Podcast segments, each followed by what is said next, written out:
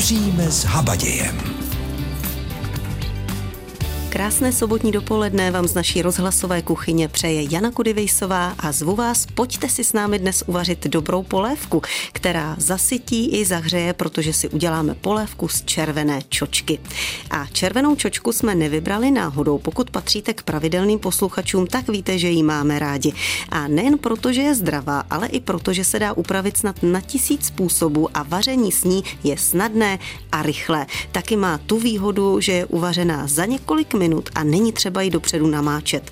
To už je dost důvodů pro to, abychom ji pustili do naší kuchyně. Souhlasíte? Tak ať je vám s námi i dnes hezky, příjemný poslech. Dnes si společně uvaříme polévku z červené čočky a co budeme potřebovat? Jeden hrnek právě té červené čočky, olivový olej, jednu cibuli, dva stroužky česneku, pak to bude mletá kurkuma, kary koření, čerstvý zázvor, citronová šťáva, jedna konzerva loupaných rajčat, zeleninový vývar, sůl, pepř a čerstvé bylinky.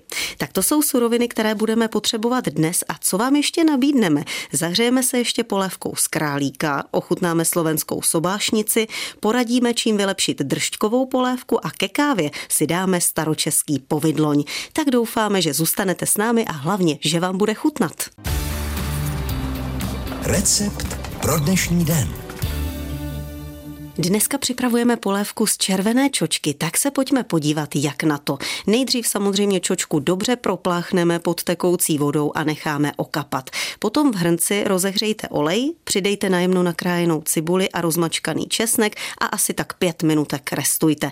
Poté přidejte kary a najemno nastrouhaný zázvor, nechte ještě minutku osmahnout, potom přidejte čočku, krajená rajčata a zalijte vývarem, dobře promíchejte, přikrejte a při přiveďte k varu.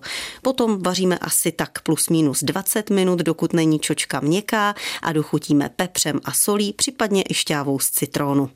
Tak to je tedy recept pro dnešní den, polévka, která zahřeje, zasytí a hlavně je rychlá, jednoduchá. A my vám dnes nabídneme ještě další recepty, které stojí za to vyzkoušet.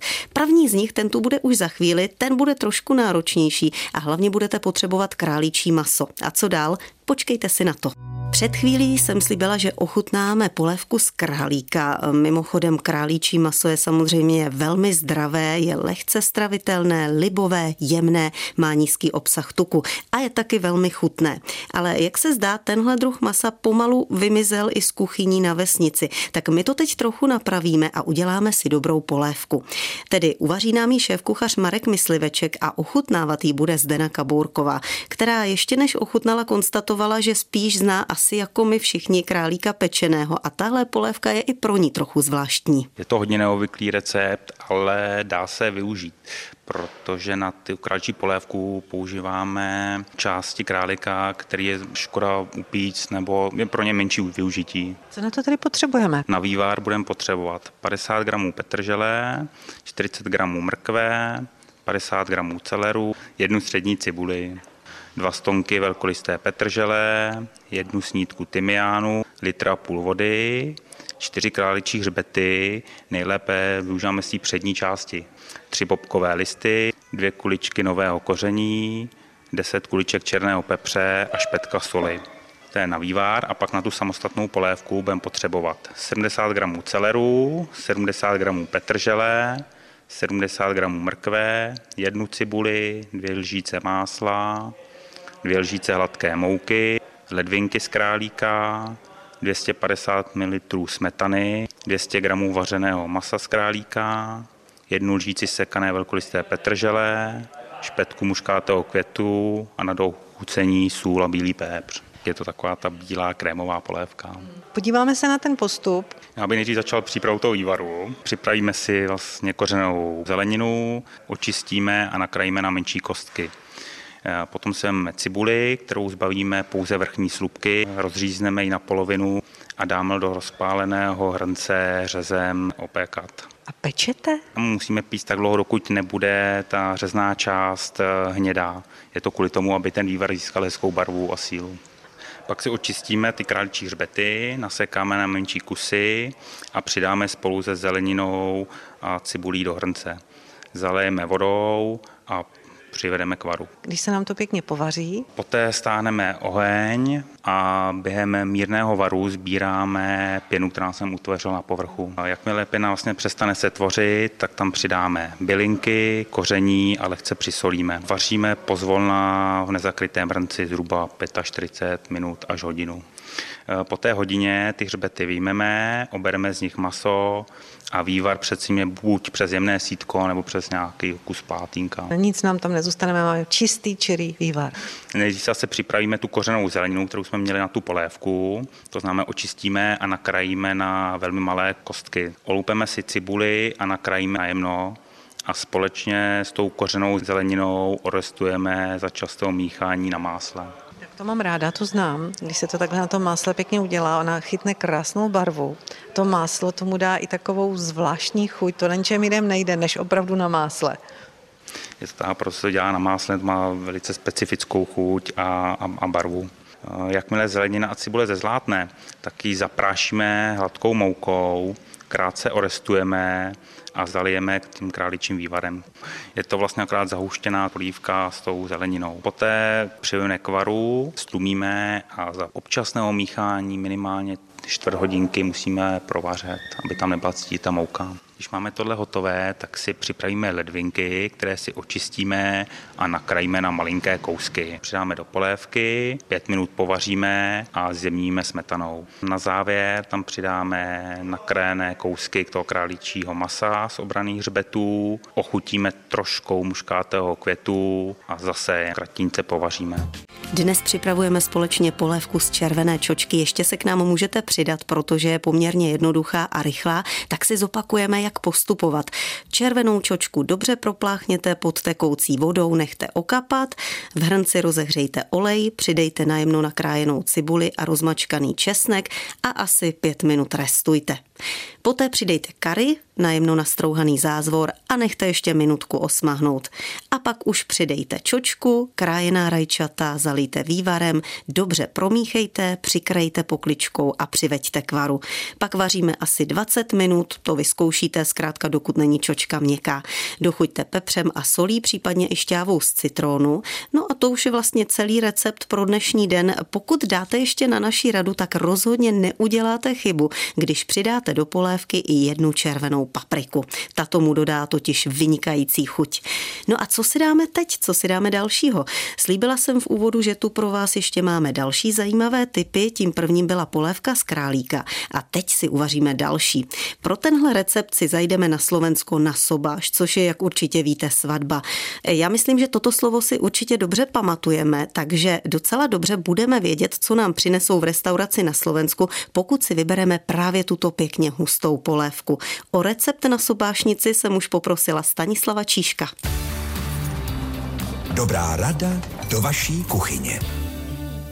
Polévka se jmenuje Slovenská sobášnica a jsem zvědavá, jestli v ní bude lžíce stát, jestli bude pořádně hustá a vydatná, co do ní dáme. Vydatná určitě bude, já bych doporučil jenom opatrně s tím zahuštěním, protože osobně nejsem přítel moc hustých polévek a hustých omáček, tak aby to pro nás opravdu pro to zažívání nebylo až tak zatěžko. Takže na slovenskou sobášnici budeme potřebovat eh, bílé fazole, uzený bůček a kysané zelí, mléko. Připravíme si ji tak, že den předem bychom si namočili fazole, které potom dáme vařit. Zvlášť bychom si orestovali uzený bůček na kostičky s troškou cibulky a zhruba v polovině varu přidáme k těm fazolím překrájené kysané zelí. Ke konci varu potom bychom přidali ten uzený bůček a polévka je zahuštěná mlékem. Mléko bychom rošlehali s hladkou moukou. Samozřejmě, kdo má rád jížku, může si zvlášť připravit ještě jížku, ale vidím to jako zbytečné komplikování toho pokrmu, takže do studeného mléka hladkou mouku hospodinky jistě vědí a tuto polévku zahustí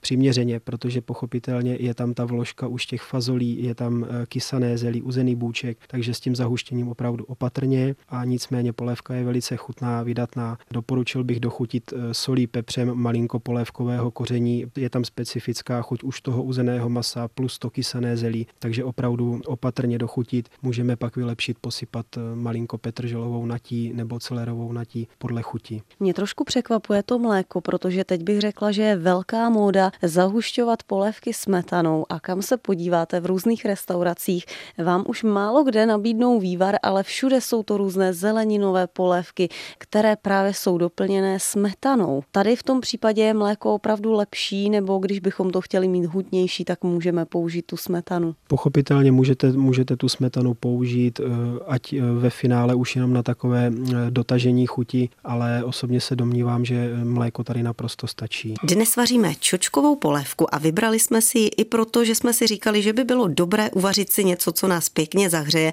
a věřím, že vás i zasytí. I když Uznávám, že taková držťková polévka by možná byla ještě sitější, což je polévka, kterou buď milujete nebo nenávidíte. Tuto českou klasiku z jídelen koupíte v obchodech i jako polotovar. Nic se ovšem nevyrovná té domácí, která je zahuštěná především držťkami a voní po majoránce a kuchař Roman Kareší umí ještě trochu vylepšit. Čím? Poslechněte si to. Když jsem se dívala na ten jídelní lístek, tak ono tam bylo něco i o kořenové zelenině, pokud se nepletu. A to mě docela zaujalo, protože to zase každý nedává.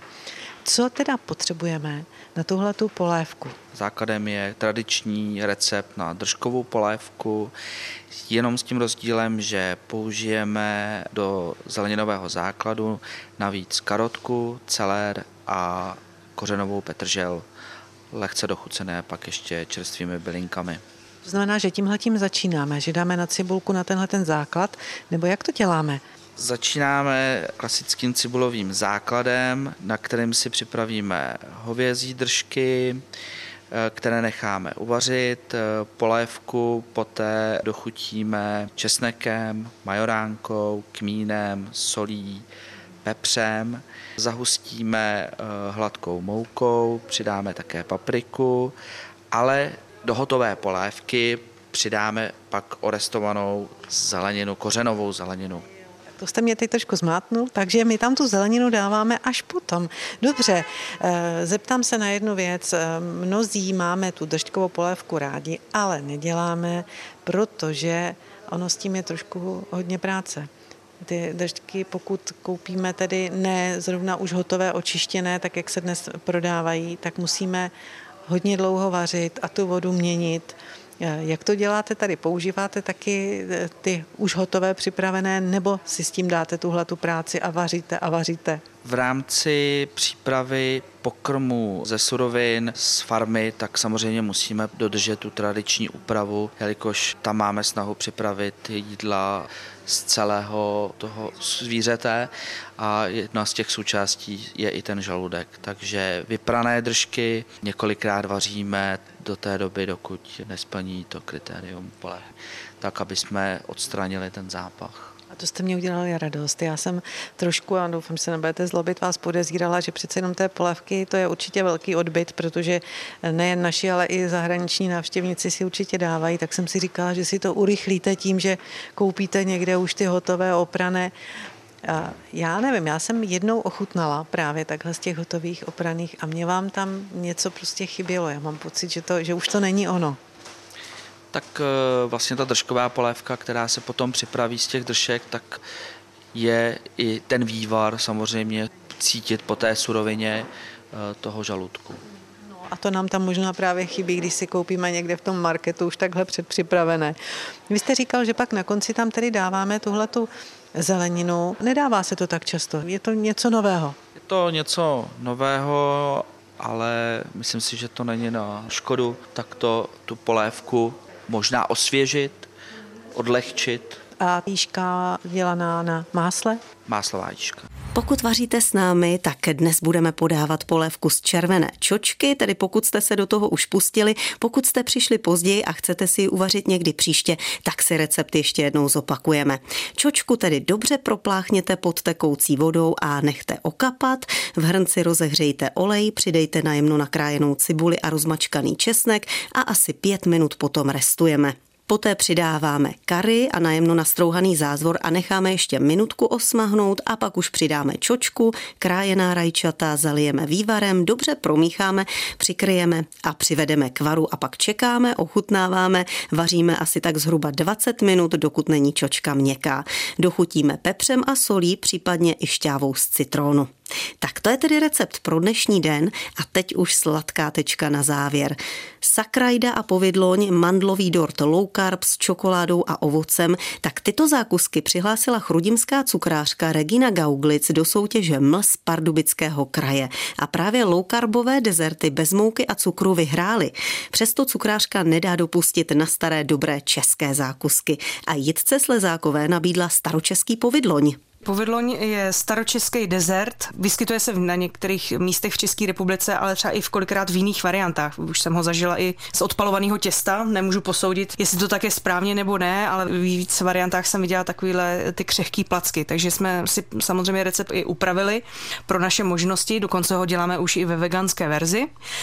No a takže vlastně... místo šlehačky tam je nějaký rostlinný Rostlinná šlehačka. Mm-hmm. No a vlastně tenhle ten uh, povidloň, to jsou křehký placky, který se vlastně vyválíte, vykrajujeme je podle, aby byly všichni samozřejmě stejný. Oni teda pak stejní nejsou, protože když se upečou, tak nadělají bubliny.